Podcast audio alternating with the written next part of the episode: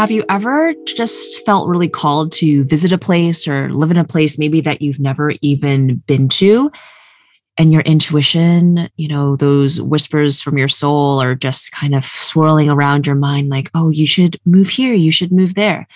Well, I really believe that there are certain places on this earth that we are meant to spend time in, and it activates different parts of us.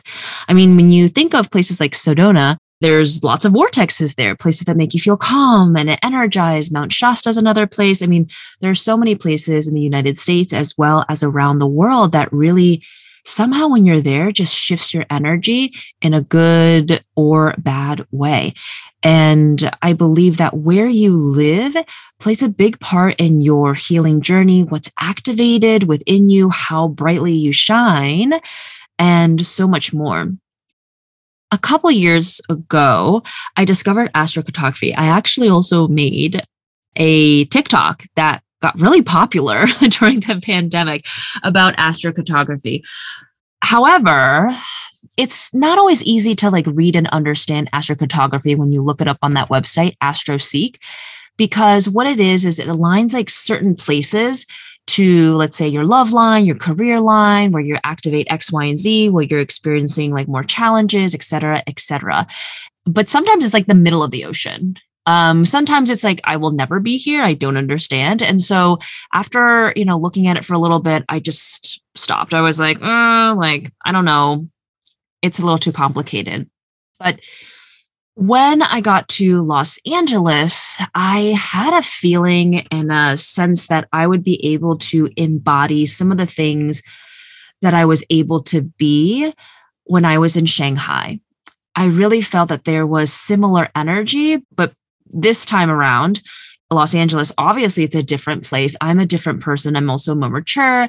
And so I felt like I could anchor in more confidence and strength in a way that was the most empowering and nourishing for me instead of coming from an ego standpoint, coming from like internal confidence, internal understanding, and strong alignment with my own identity and what I'm meant to be doing in this lifetime. And I also set the intention of who I wanted to be in this city. So, anybody moving, even if you've been living in, you know, where you've been living for a long time, it's a very powerful act, ritual for you to set an intention for the type of person that you want to be and want to become. Because setting intentions, awareness, energy, all of that, you know, I'm always talking about it.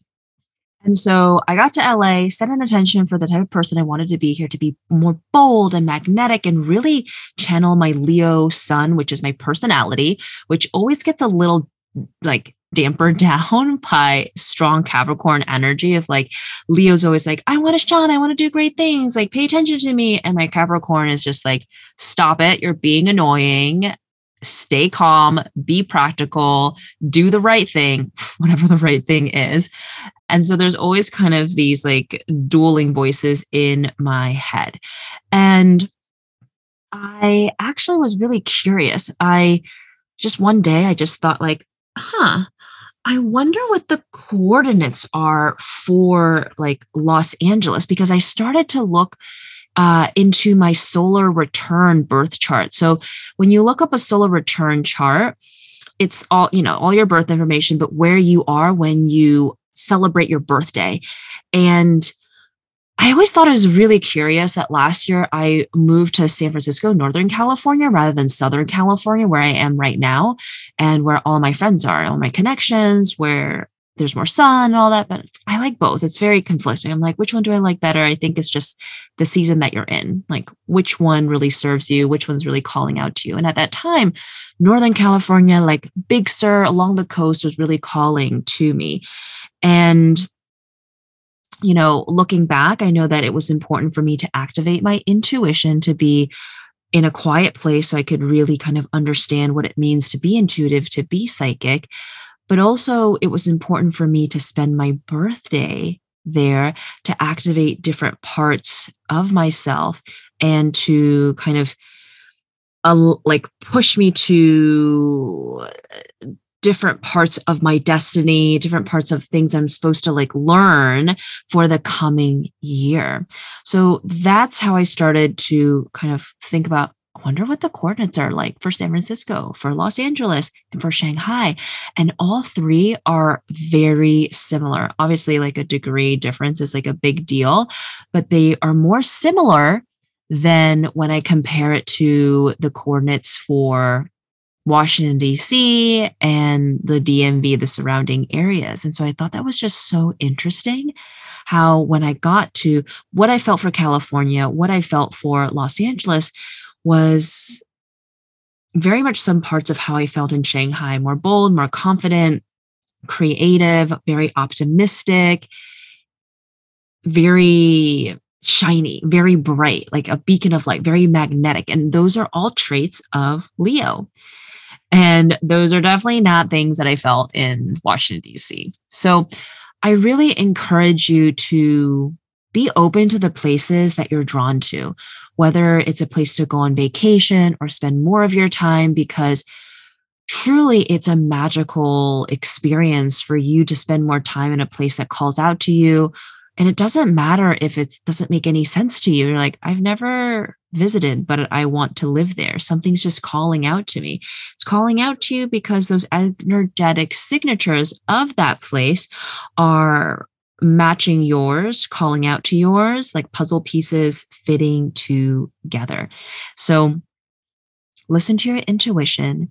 Maybe this is going to prompt a move, whether it's in your current city, current state, or maybe you're going to make a really big move cross country. Know that you can trust your intuition. It is going to serve your highest good. And one more story about how where you live really kind of affects your growth and understanding.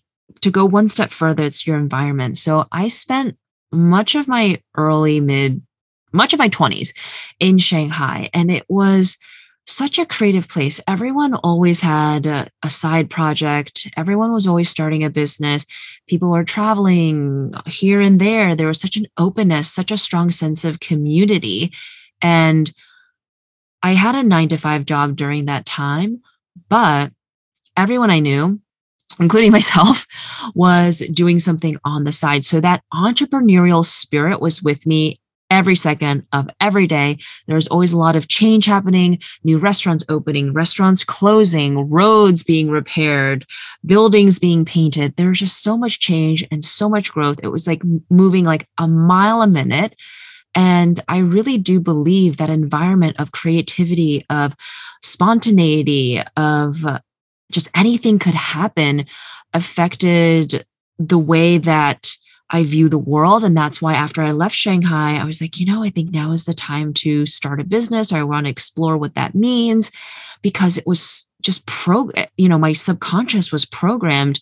Every day there was something happening. Every day I had influences of being entrepreneurial. And that was something that my soul really wanted. And so, no surprise, gravitated to Shanghai, even though I wanted to stay away from all things Chinese, all things family related for the longest time. I mean, I was super surprised to move there and to stay as long as I did, like five and a half, six years.